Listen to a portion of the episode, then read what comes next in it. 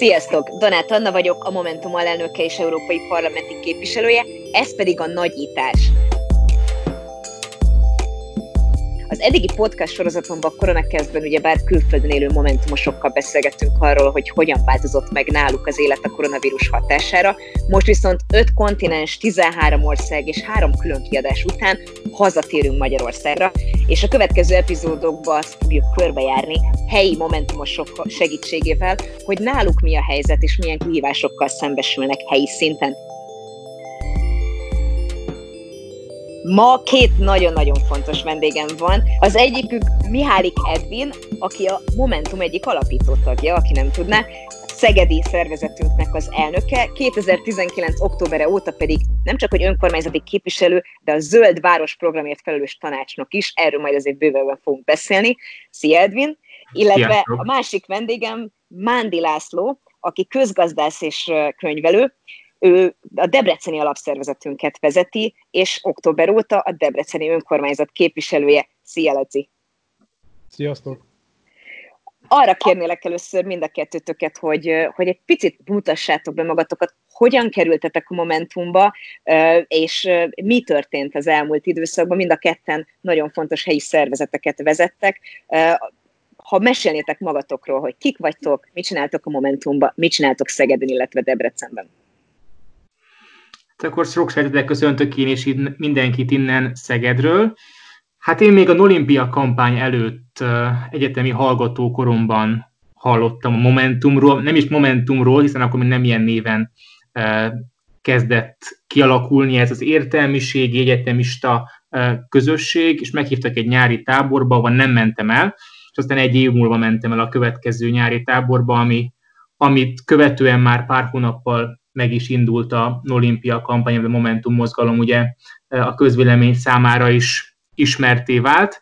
E, tehát jó régen indult az én momentumos e, kapcsolatom, tehát több mint négy éve, és azóta, hogy az első ilyen fontos momentumos dolog az az volt, hogy létrehoztuk itt Szegeden az első Budapesten kívüli momentumos helyi szervezetet, ami azóta is nem elég aktívan képviseli itt helyben a Momentum generáció érdekeit, és próbálunk küzdeni annak érdekében, hogy Szeged még élhetőbb, még lendületesebben fejlődő és továbbra is ilyen fiatalos, szabadváros maradjon. És hát ugye, akkor kicsit magamról is beszélek, én ugye történész politológusként végeztem itt Szegeden, és 26 éves vagyok, az egyetem után egy telekommunikációs cégnél dolgoztam, és október 13-a után, ugye igazából novembertől kezdve főállásban politizálással foglalkozom, mint a Momentum helyi elnöke és mint önkormányzati képviselő, valamint ugye te is mondtad, Anna a Zöldváros programmal foglalkozom, és ugye kitűztünk egy nagyon fontos célt magunk elé még a kampányban, amihez tartani is próbáljuk magunkat. Ugye ez az volt, hogy legyen Szeged Magyarország legzöldebb nagyvárosa, úgyhogy ezért, ezért dolgozunk mi itt helyben. Erről még, erről még részletesen fogunk beszélni, mert ez egy nagyon-nagyon vonzó program. Laci, te hogyan kerültél a Momentum közelébe? Én is szeretettel üdvözlök mindenkit. Pár szót mondanék magamról, 35 éves leszek idén, okleveles közgazdász és mérleképes könyvelő a végzettségem.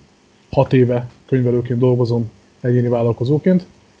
Emellett 2017-ben kerültem be a Momentumba, én a Olimpia alatt figyeltem fel a Momentumra, mint jelenségre. Egy nagyon üdítő színfoltja volt az akkori közéleti palettának.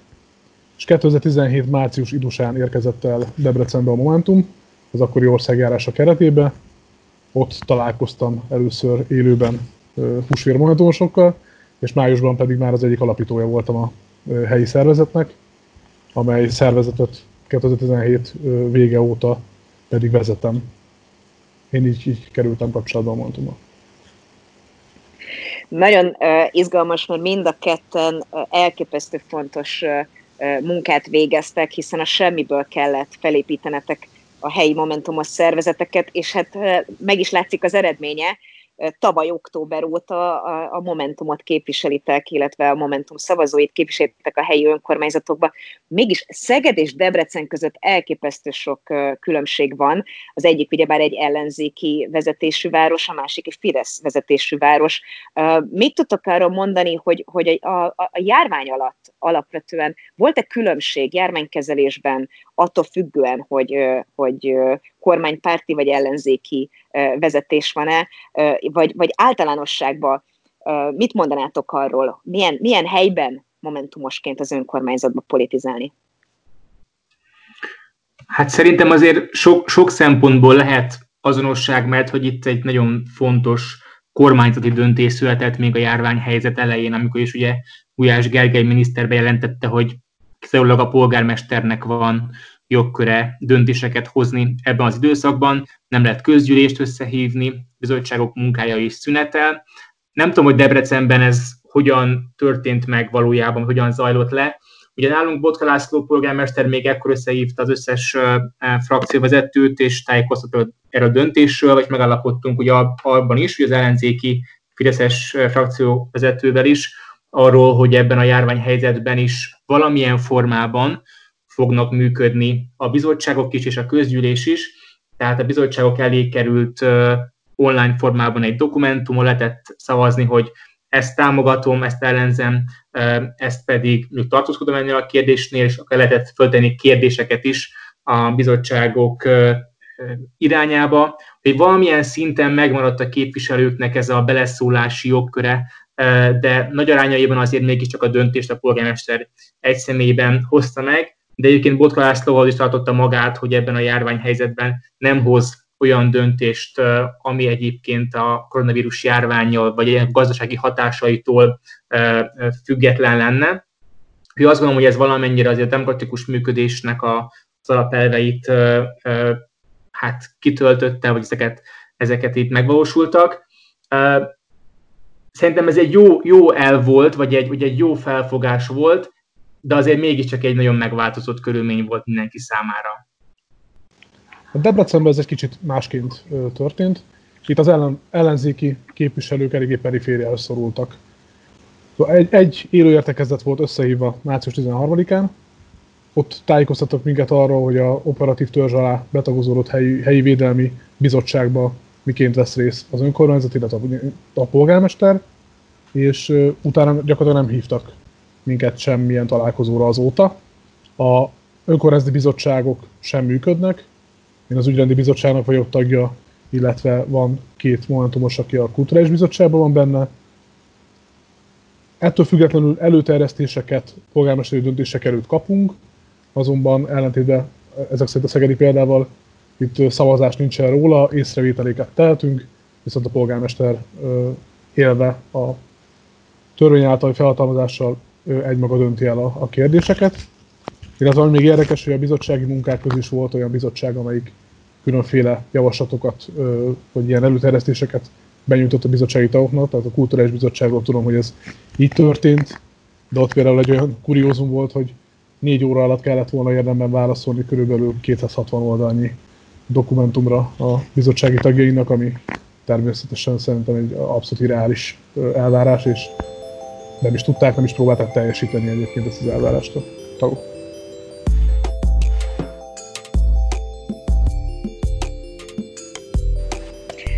És alapvetően hogyan, hogyan kell elképzelni, de tényleg nyilvánvalóan sokat olvasunk arról, hogy, hogy a kormány által, kormánypárt által vezetett önkormányzatokba, ahol, ahol nagyon nagy többségben vannak a fideszesek, ott a, a, az ellenzéki képviselőknek sok súlya nincsen, de, de, de mégis hogyan kell elképzelni azt, hogy, hogy, hogy milyen a debreceni önkormányzaton belüli a munka, milyen lehetőségeitek vannak?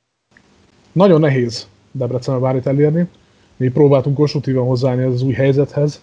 Ez azért minden, akár kormányzó, akár ellenzékben lévő pártképviselőnek egy, egy, egy teljesen új helyzet volt, és, és szerintem itt szükség volna akár a jobbfokú együttműködésre is, mind a két oldalon. Mi első között tettünk le egy gazdasági védőháló nevű gyorssegélycsomagot, még a járvány legelején a polgármesternek.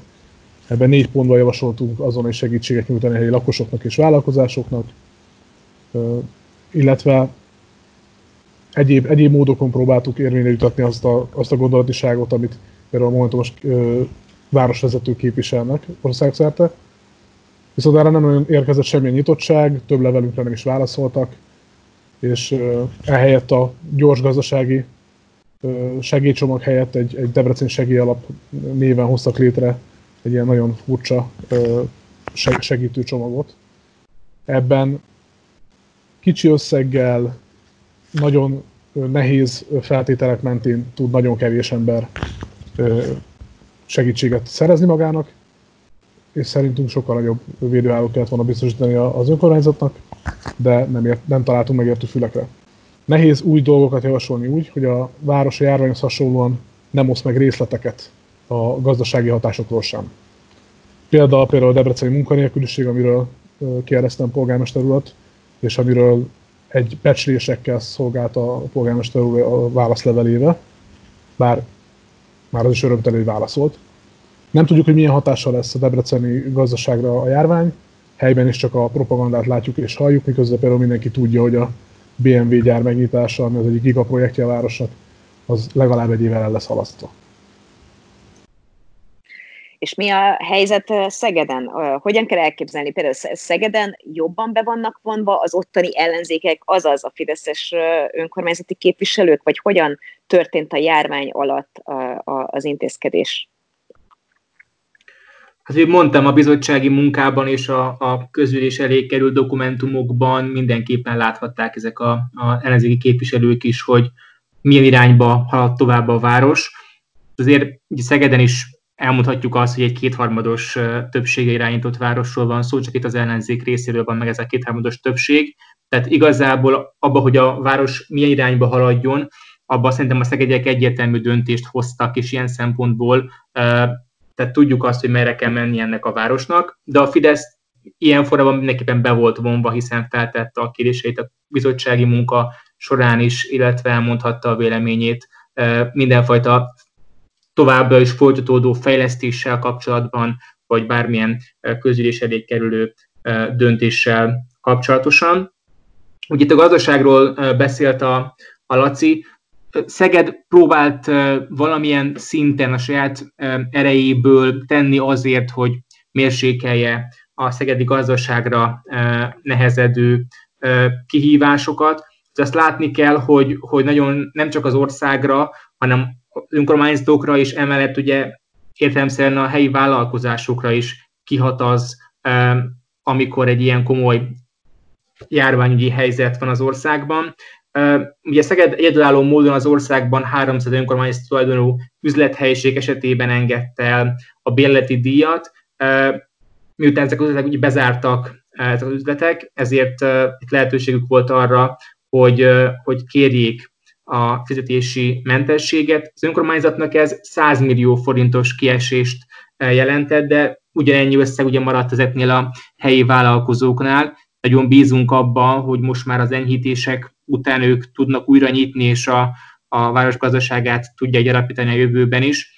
Valamint szociális problémákkal küzdők szempontjából is lépett az önkormányzat, hiszen azoknak, akiknek lejárt volna ebben az időszakban a szociális bérlakásuk, mindenképpen meghosszabbította a város ezeket a szerződéseket, hogy ne kerüljön senki nehéz helyzetbe ebben a válságos helyzetben, és a városiként próbált abban is segíteni egyrészt a helyi egészségügyi és szociális dolgozóknak, hogy 50 ezer maszkal segítette a, a frontvonalban küzdők munkáját, és nagyon hálásak vagyunk nekik azért, amit egyébként ebben a válságban is e, tettek, de ugye ezek is plusz kiadásként értelmezhetőek egy olyan helyzetben, amikor a város gazdasági ereje is e, csökken, és ugye hát jelentős e, kieséseket kell e, elszenvednünk.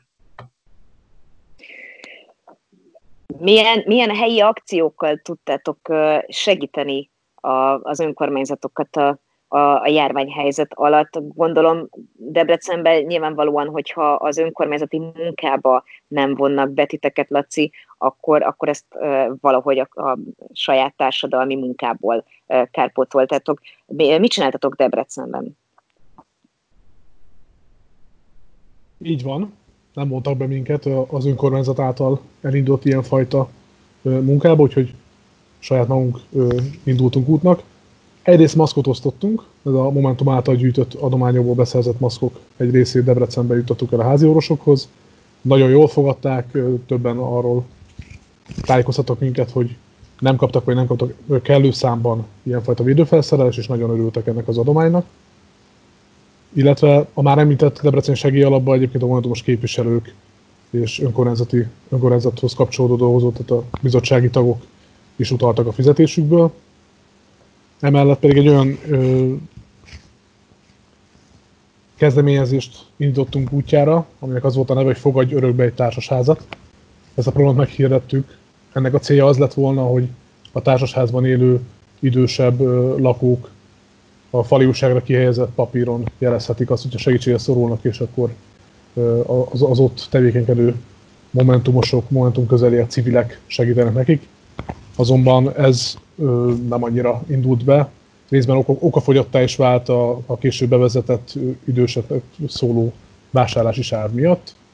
Részben addig sem nagyon ö, volt, voltak jelentkezők erre. Úgyhogy ezekkel a, az akciókkal igyekeztünk kicsit segíteni, a, amennyi a Momentumtól tellett, úgyhogy ki voltunk hagyva az önkormányzat részéről.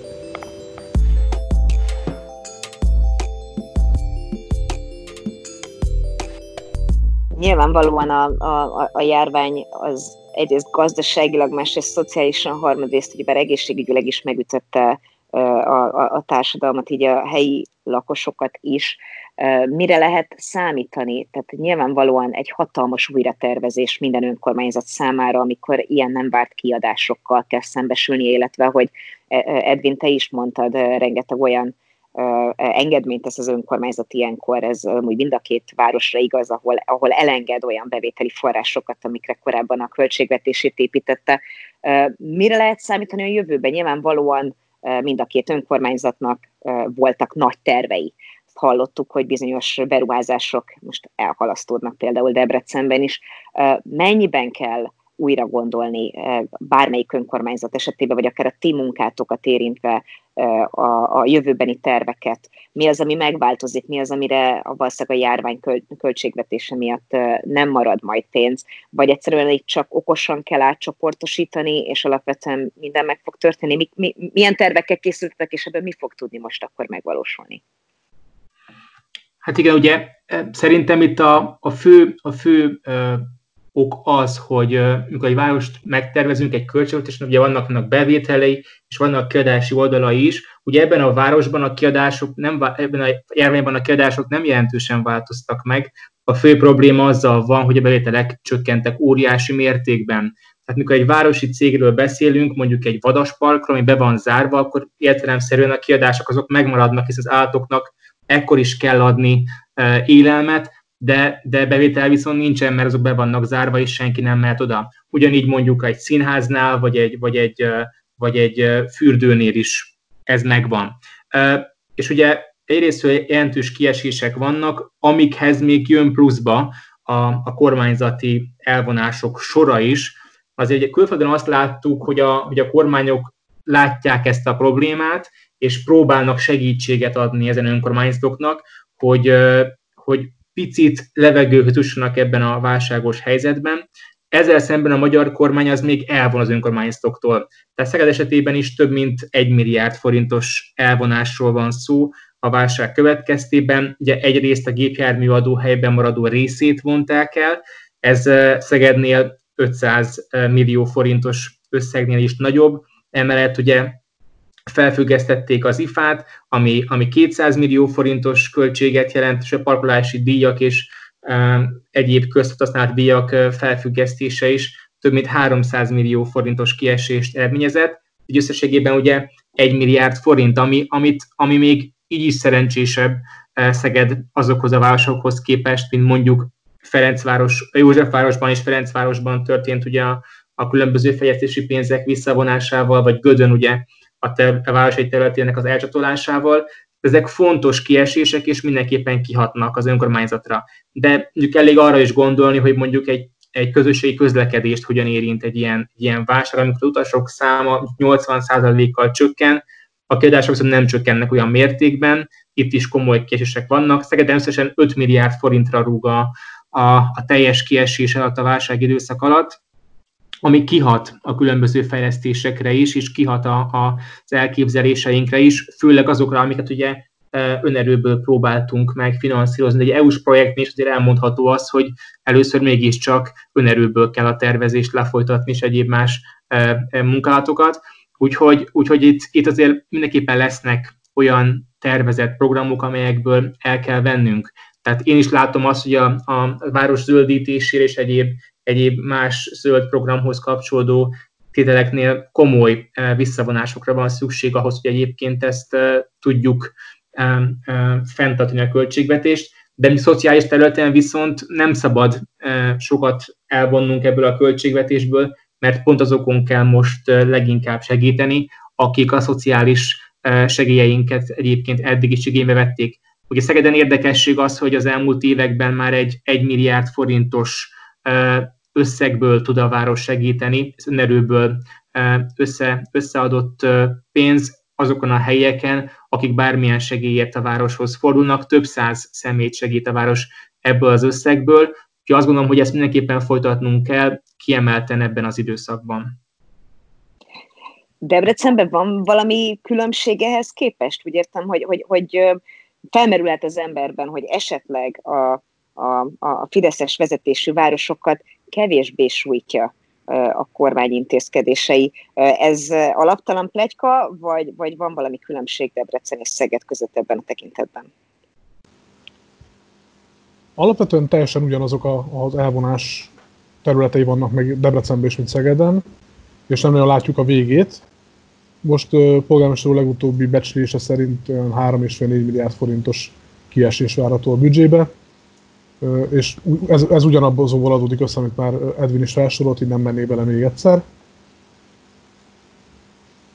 Jogos a felvetés, hogy talán, talán kevésbé sújtja ez, ez a fideszes vezetés, vezetéseket, de ez, ez nem igaz. Tehát azt, azt kell látni, hogy az ilyenfajta elvonások azok érintik az összes önkormányzatot, így a még bőven fideszes kétharmaddal bíró Debrecent is, és egyelőre mi nem látjuk azt, hogy, hogy ez, ezek honnan lesznek pótolva, honnan lesznek elvonva, átcsoportosítva, Úgyhogy nagyon kíváncsian várjuk és próbáljuk szorgalmazni is a, a 2020-as költségvetési tervezet minél hamarabbi újragondolását, és abban csak bízni tudunk, hogy abban nem leszünk kihagyva.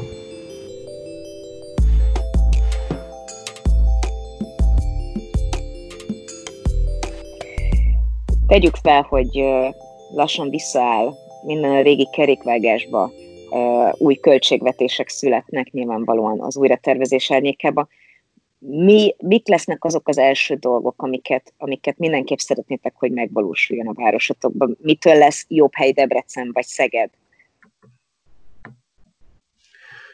Hát ugye az én, én területemről egyértelműen azt tudom elmondani, hogy, hogy itt most jön egy, egy nyári időszak, ami, ami mindenképpen a klímaváltozás hatásait, ha figyelembe veszük, akkor egy nehéz időszak lesz, hiszen nagyon meg fog nőni azoknak a napoknak a száma, amikor, amikor szinte már nem elviselhető kánikula lesz a városban is, amire a felkészülést továbbra is folytatnunk kell, és meg kell tennünk olyan lépéseket, amik ezt tudják mérsékelni. De ugye a saját területemtől eltekintve szerintem a legfontosabb az a szociális és gazdasági segítségnyújtás, amit, amit mindenképpen adnunk kell azoknak a, a helyi vállalkozóknak, akik, akik nehéz helyzetbe kerültek az utóbbi időben a koronavírus válság hatására, illetve azon munkavállalóknak, akik pedig a munkájukat vesztették mondjuk el az utóbbi időszakban. Ugye Szegeden elég alacsony, ugye 1% körüli a munkanélküliség, hogy ennyi volt a, a válság előtt. Nem látjuk még pontosan, hogy ez mennyiben fog változni most a, a válság következtében. Az újra, újrainduló mondjuk vendéglátóipar mennyi embert tud ö, ö, befogadni, és ehhez hasonlók, és azért még előttünk állnak. De azt gondolom, hogy mindenképpen nekik, nekik kell segítséget nyújtanunk, és a kormánynak is nekik kellene valamilyen formában segítséget nyújtania, hiszen hogyha nem mindig ebben a beszélgetésben a közgazdász, de, de, de mindenképpen elmondjuk szerintem azt, hogy ha, nincs kereslet, és nincs lehetőség az embernek arra, hogy vásároljon, és uh, akkor, akkor a gazdaság is egy lassabban fog uh, újraindulni. Szerintem a szociális és munkahelyteremtés területén nagyon fontos lépéseket kell tennünk, illetve én, én nem tudom azt tenni, hogy ne beszéljek arról, hogy a zöld területeken is milyen fontos feladataink vannak. Nagyjából rá tudok csatlakozni arra, amit Edwin mondott, nagyon jól körbejárta, holott nem közgazdász végzettsége, de látszik, hogy egy felelős város, város atya.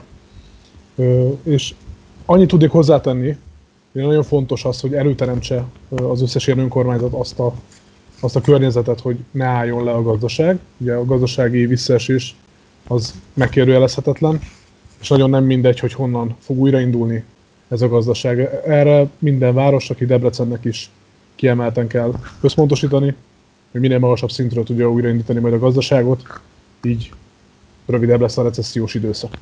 És szerintem ez, ez az a kiemelt terület, és így csak ismételni tudom ez, mint a szociális és a munkahely teremtő per munkahely óvó intézkedések révén, amivel ezt elő tudja segíteni egy önkormányzat. Akkor ha már ennyit emlegettük, Edwin, miről szól ez a zöld program? Hogyan, hogyan kell elképzelni? Mit jelent az, hogy valaki zöld ügyekért felelős tanácsnok? Egyrészt jelenti azt, hogy, hogy tehát egy önkormányzatban, hogyha van egy olyan ember, aki a zöld területért nem külön felel, akkor az azt, azt mutatja, hogy az önkormányzat, vagy az a bármilyen akár kormány, akármilyen más testület, ezt a témát fontosnak tartja, és kíván ezzel a, az, az alapnál kicsit, kicsit látványosabban foglalkozni. Szeged szerintem ma is az egyik legzöldebb nagyváros. Persze most Budapest eléggé nagy vehemenciával kezdte meg ezt a témát, és, és elég sok olyan új dolgot kezdett megborstani, ami szerintem nagyon előremutató. De ugye Szegeden több olyan nagy beruházás is zajlott az elmúlt időszakban is, ami, ami, ami azt mutatta, hogy Szegednek ez a téma fontos. Ugye érdekes, hogy legnagyobb, legnagyobb arányban szegediek járnak kerékpárral például Magyarországon. Itt van a, a legforgalmasabb kerékpárútja az országnak, ahol egyébként terveink szerint a következő években egy, egy beruházást fogunk véghez ami még, még nagyobb előnyhöz jutatja ezen az útszakaszon a kerékpárosok forgalmát. De emellett ugye a Szegeden volt a legnagyobb egyébként az a, az a panel programként elhíresült folyamat, amikor a, a, a különböző társházi lakásokat, azokat beszigetelték, ablakokat cseréltek, különösen azért, hogy minél kevesebb hővesztességgel tudjanak ezek működni, de, de idehozhatjuk azt is, hogy most egy, egy több milliárdos nagy beruházás zajlik, amivel a távfőrendszerünket geotermikus alapra helyezzük, amivel felére csökkentjük majd a beruházás végére a gázfelhasználást, és ugye ebből következőleg pedig félre fogjuk csökkenteni majd a, a széndiokszid felhasználást is. És ugye kiemelten foglalkozunk a város fásításával, a tömegközlekedés, közösségi közlekedés fejlesztésével, annak érdekében, hogy minél nagyobb arányban használják azt a, a városiak, és, és egyre kevesebben próbáljanak meg e, autóval közlekedni, és szerintem pont ezért is volt ebben az időszakban nagyon szomorú a kormánynak az a politikája, ami, ami viszont a, tömegközlekedés ellenében inkább a, a, a parkolási díjak felfüggesztésével ugye az autósoknak kedvezett ebben az időszakban. Ezt hibának tartom, hiszen ez új, újra emberek tömegeit ö, ö, viheti vissza, szoktatja vissza az autózásra, ami ugye tudjuk, hogy nem a legkedvezőbb a, a klímánk szempontjából. De nagyon fontos, hogy a területeken tovább haladjunk, de olyan, olyan területekkel is kell foglalkozzunk, ami, amiket azért a politikusok megpróbálnak mindig, hát, hogy úgy mondjam, háttérbe szorítani, ilyen szebb szót használják, de azzal, hogy, hogy azért az elmúlt évek politikája szerintem minden nagyvárosban, meg, meg a fővárosban is, azért sokszor a betonról, az aszfaltozásról, a térkövezésről szólt, ami, ami azt eredményezi, hogy, hogy nagyvárosok, belvárosi szakaszai azokból eltűnnek a fák, és egyre kevesebb víz jut vissza a, a, a talajba. Tehát kiemelten kell foglalkoznunk azzal, hogy, hogy minél több fal legyen a belvárosban, és minél kevesebb lebetonozott terület legyen. Úgyhogy ilyeneken is, ilyeneken is gondolkodunk, ilyeneken is dolgozunk, és hát foglalkozunk azzal is, hogy a, a városi hősziget jelenséget valahogy próbáljuk csökkenteni, mondjuk a, a buszmegálló közösségi terek árnyékolásával, fásításával, különböző árnyékoló berendezések felszerelésével. ilyesmikkel foglalkozok, ilyesmikkel próbál, ilyesmiknek próbálok egy kicsit nagyobb hát felületet szerezni a, a politikánkban is, meg pénzt szerezni hozzá a költségvetésben is.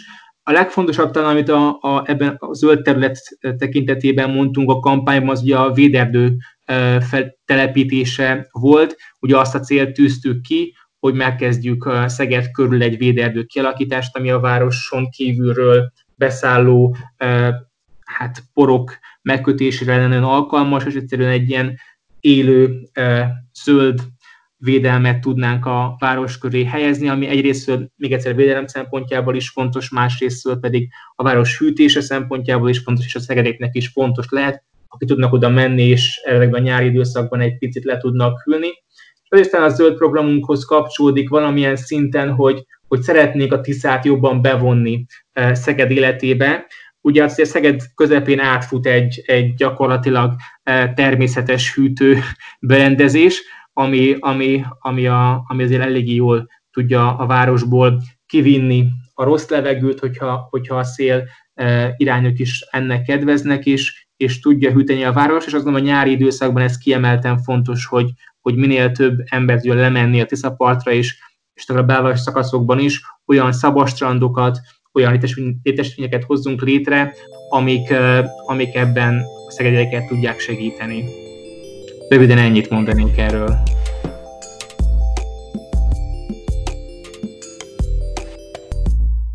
Ha azt mondjuk, hogy Debrecen, akkor elsőre az embernek az ugrik be, hogy BMW gyár. Ehhez képest nálatok is történik valami hasonló zöld fordulat, mint Szegeden? Vagy akár mostanság Budapesten? Vannak kedvező lépések zöld fejlesztések kapcsán, azonban ez jóval elenyészőbb, mint akár Szegeden, akár Budapesten szerintem, és sokkal többre lenne szükség. Egy óriási adóssága a városnak, megyének, kormánynak, mindenkori vezetésüknek egy 70-es években elkezdődött vízügyi fejlesztésnek a meg nem valósítása, ami garantálná a debreceni nagy erdőnek a, a csúcszáradásának a megfordítását. Ez egy, ez egy, sokan azt mondják, hogy már, már, már egy irreverzibilis folyamat, de, de lassíthatná ezt, a, ezt az erodálódást, amit a, a, ami az erdőt érinti, illetve a Debrecen környéki tavak kiszáradásának megakadályozására, és ez egy jó eszköz lenne. És ezzel adós mind a mai napig a mindenkori vezetés. Mi szeretnénk ezt a témát is jobban felkarolni, és az élirányán sajnos nincsenek olyan jogosítványaink, mint egy zöld ügyekért felelős tanácsnoknak, vagy, vagy egy momentumos vezetésű önkormányzatnál a, a polgármesternek, a alpolgármesternek. Úgyhogy csak ta, jó tanácsokkal, ötletekkel és egyéb ilyen társadalmi szintről induló nyomásokkal tudunk ö, kierőszakolni gyakorlatilag azt a, a városvezetésből, hogy komolyan foglalkozon az ilyen témákkal, vagy komolyabban, mint eddig tette. 20 éve gyakorlatilag nem épülnek meg fontos ö, beruházások, ami, ami elősegítenék azt, hogy egy zöldebb, szebb város legyen Debrecen. Tehát minimális szinten foglalkoznak vele, vannak jó előremutató lépések, de a nagy átfogó változásokkal adós maradt eddig a Fideszes városvezetés. Mit gondoltok, a zöldítés az önmagában politikai akarat kérdése? Részben szerintem az is. Szóval azért én azt látom, hogy amikor egy politikus nem mer zöld lépéseket meghozni, akkor azzal, azzal is számol, hogy vajon ez hány választópolgárnak jön be, mennyien mondják azt, hogy na de hát akkor én nehezebben tudok eljutni autóval A pontból B pontba. Szerintem itt fontos az is, és sokszor ezzel meg, meglepek embereket, amikor ezt mondom nekik, hogy, hogy nagyon fontos az, hogy, hogy azok, akik egyébként ebben a témában szeretnének többet, akár a helyi önkormányzattól, akár a kormánytól, akkor ezt látványosan és hangosan mondják el. Mert mikor a kormány is azt látta egyébként, hogy, hogy a Greenpeace felméréseiből, hogy milyen nagy arányú az emberek elégedetlensége a kormány zöld politikai lépéseivel szemben, akkor előjött egy ilyen, hát sok szempontból vitatható, de, de mégiscsak valamilyen értelemben értelmezhető zöld javaslatcsomaggal. szerintem, hogyha azt látják egyébként a, a, a Fideszes vezetésű önkormányzatok is, hogy, hogy lám mondjuk Szegeden ez, ez sok embernek szimpatikus, az emberek egyébként ettől függetlenül nem pártolnak az adott város vezetésétől, akkor, akkor azt gondolják, hogy hát mégiscsak tennünk kellene valamit annak érdekében, hogy változzon a világ. Szóval én azt látom, hogy itt tényleg az kell, hogy az, hogy az emberek ezt egyértelműen jelezzék a, a politika felé, hogy, hogy, hogy nem várhatunk, hogy szükség van ebben a kérdésben konkrét, megfogható és előremutató lépésekre. Én úgy ítélem meg, hogy politikai akarat kérdése. Ha nincsen egy önkormányzatban vagy kormányon kétharmados többsége egy adott politikai erőnek, akkor ez a politikai akarat szükséges, de nem elégséges feltétele annak, hogy egy zöld fordulat létrejön. Ha megvan, akkor viszont szükséges és elégséges feltételnek is gondolom azt a politikai akaratot, hogyha ez kinyilvánítja egy zöld fordulat szükségességét, vagy, vagy ezt a célt, akkor el tudja érni. A NER rendszerében azért láttuk, hogy bármi, gyakorlatilag szinte tényleg bármi politikai akarattá minősült, akkor azt a célt el tudta érni a kétharmados felhatalmazással a kormány. Hogyan tud a jövőben megvalósulni egy zöld fordulat, miközben arról beszélgettünk elég sokat ma már, hogy, hogy a járvány után milyen elképesztő gazdasági és szociális feladata lesz a helyi önkormányzatoknak, és azt még nem látjuk, hogy miből. Rengetegen szkeptikusak, hogy most akkor miért kell pont zöld dolgokról beszélni, amikor, amikor itt emberek veszítették el a munkájukat, és, és, és borzasztó válság vár a magyar társadalomra.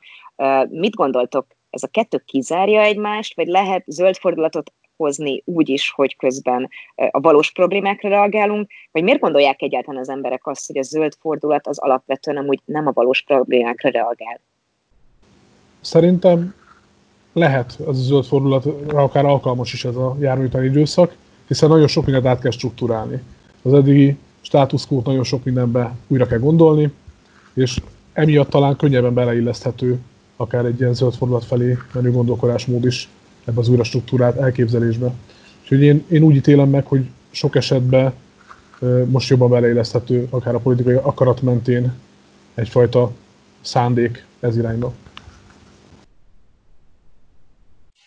Szerintem, mikor ebben a koronavírus járvány alatt az emberek otthon, otthon voltak, arra kényszerültek, hogy az életüket jelentősen megváltoztassák, akkor azért sokan rájöttek arra, hogy a korábbi életükből mennyi minden hiányzik, hogy a személyes találkozások mennyire hiányoznak, hogy, hogy, hogy mennyire jó azért mégis a munkahelyen bent lenni, még hogyha, még hogyha amikor az ember bent van, akkor az néha sok kellemetlenséggel is jár. Szóval, hogy szerintem, hogyha, hogyha arra gondolunk, hogy a természetünkre nem figyelünk, nem áldozunk rá eleget, akkor azzal is úgy járhatunk, mint, a, mint egyébként az elmúlt időszakban a, a korábbi életünkkel ez olyan irányba változik meg, ami már nekünk kellemetlen lesz, akkor azt fogjuk érezni, hogy hú, hát mégiscsak akkor kellett volna lépni, csak akkor nem léptünk. Szerintem most kell lépni, mert, mert még talán most van arra esélyünk, hogy ha nem is hárítjuk el az előttünk álló feladatok, vagy a megpróbáltatásokat, de legalább valamilyen szinten fel tudunk rá készülni. Szóval mi Szegeden sem azt csináljuk, mert tudjuk azt, hogy nem nagyon tudjuk ezt megakadályozni, az előttünk álló változást, de, de a várost valamilyen szinten fel kell erre készíteni, és, és védekezni kell az ellen, amir, amivel, amivel számolnunk kell. Úgyhogy én azt gondolom, hogy itt mindenképpen szükség van lépésekre, és szerintem az emberek is ezt elég jól fogják látni. Hogyha csak abból indulunk, hogy az eddigiekben a lakosság 70%-a várt el több kormányzati lépést, hogyha ez mondjuk csak 55 lesz, akkor is többségben vannak a változás akarók. Tehát ilyen szempontból is fontos ez az egész téma. Járvány alatt mindenünk élete megváltozott. Rengeteget beszéltünk arról a korábbi epizód szereplőivel is, hogy, hogy bár most minden beszűkült a négy fal közé, rengeteg digitális online megoldást kellett nagyon gyorsan kitalálni, kitapasztalni. Mit gondoltok, a járvány utóhatása lehet az, hogy helyi szinten, és itt gondolok akár az önkormányzatok működésére, akár a, a város mindennapjaira, van olyan pozitívuma a digitális, nagyon gyors digitális átállásnak, amit hosszú távon helyben ti tudnátok alkalmazni? Van erre bármilyen helyi politikai akarat, hogy, hogy különböző dolgokat sokkal inkább digitális formába használjunk a továbbiakban, ha már eddig is működött az elmúlt két hónapban? Láttok ilyen típusú változást helyben? Nehezen állt egy város egy ilyen, egy ilyen működésre, akik mondjuk fiatalabbak és internet használók az elmúlt időszakban is már inkább online térben mozogtak ügyintézés vagy akármi során, és, és aki pedig, aki pedig erre nem nincs lehetőség, az pedig most is a, a személyes jelenlétet várta volna el, és uh, ilyen formában ez nagyon nehéz, vagy nagyon lassú megváltoztatni. Szóval szerintem ez, ez, ez inkább technikai, meg, meg, meg, meg ilyen, ilyen uh, szociális jellegű kérdés, mint, uh, mint alkalmazkodási kérdés. Ezt én is hasonlóképpen látom Edvihez. Szerintem is nehéz, főleg egy önkormányzati működést átállítani a digitális működésre.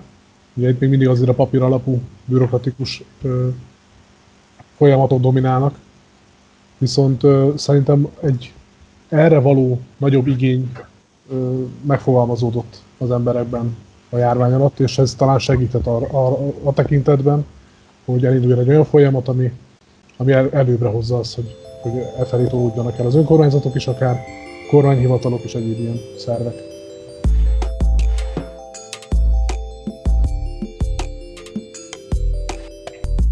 Egy dologról nem beszéltünk még, ami pedig szerintem nagyon-nagyon fontos, és, és a, a, az országos politikai vitáknak a középpontjában áll mostanság, és az pedig a, az információ áramlás, illetve a, a helyi médiának a szerepe, akár a járvány alatt, illetve most is. Ti hogy élitek meg? Milyen a helyi információ áramlás? Működnek a helyi lapok? nálunk Szegeden van, van az önkormányzatnak saját médiája, ami, ami azt gondolom, hogy elég jó olvasottsággal rendelkezik. Itt van egy heti lapunk, ahol, ahol végigbeszámoltunk a, a válság időszakában a különböző tudnivalókról. Ez a lap is sok esetben tele volt különböző szegedi orvosprofesszoroknak az interjúival, a kamarának a, a, a vezetőjének az interjúival, akik ugye arról beszéltek, hogy hogyan tudunk ebben a ebben a válságban helytállni, mit kell tennünk, hogyan tudunk leginkább védekezni, de van a városnak egy online portálja is, és van a városnak televíziója is, de mondjuk a Fideszes oldalnak is megvan a saját médiája, és egyébként független média is van a városban. Egyrésztről van egy jobboldali független média is, meg van egy baloldali független média is, vagy hát ne, nem állami fenntartású, vagy, vagy nem konkrétan párthoz kötődő fenntartású médiákon túl. Úgyhogy ezt gondolom, hogy ez, hogy ez egy, ez egy jó, jó kiegyensúlyozott média helyzetet teremt Szegeden. Úgyhogy ezt szerintem a jövőben is tudjuk így, így folytatni, és tudunk így működni. És az információk is jól áramlottak a városban. Én nem ebben volt probléma nagyon sokan azért azt láttuk, hogy a, a Facebookon keresztül tájékozódtak, tehát mondjuk a polgármester oldalán is nagyon sok elérés volt, és ott, ott bejelentett különböző helyi szigorításokat is, és figyelemmel kísérték az emberek a Facebookon keresztül, de emellett szerintem, szerintem Szegeden ilyen szempontból jó a média erőegyensúly, vagy a média helyzete. Debrecen meg kicsit el van tolódva Szegedhez képest ez a képzelbeli csúszka a média egyensúly tekintetében. Itt helyben a kormánykommunikáció, az operatív törzs főüzeneteinek a leképeződése jelent meg, amit a helyi propaganda oldalak közvetítettek elsősorban.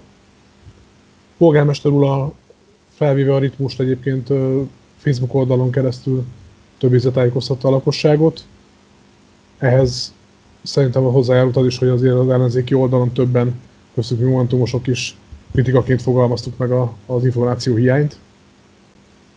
Egy-két független lap van egyébként, aki ö, kritikusan ír, és nem a propagandába illeszkedő ö, nehézségeket taglalja.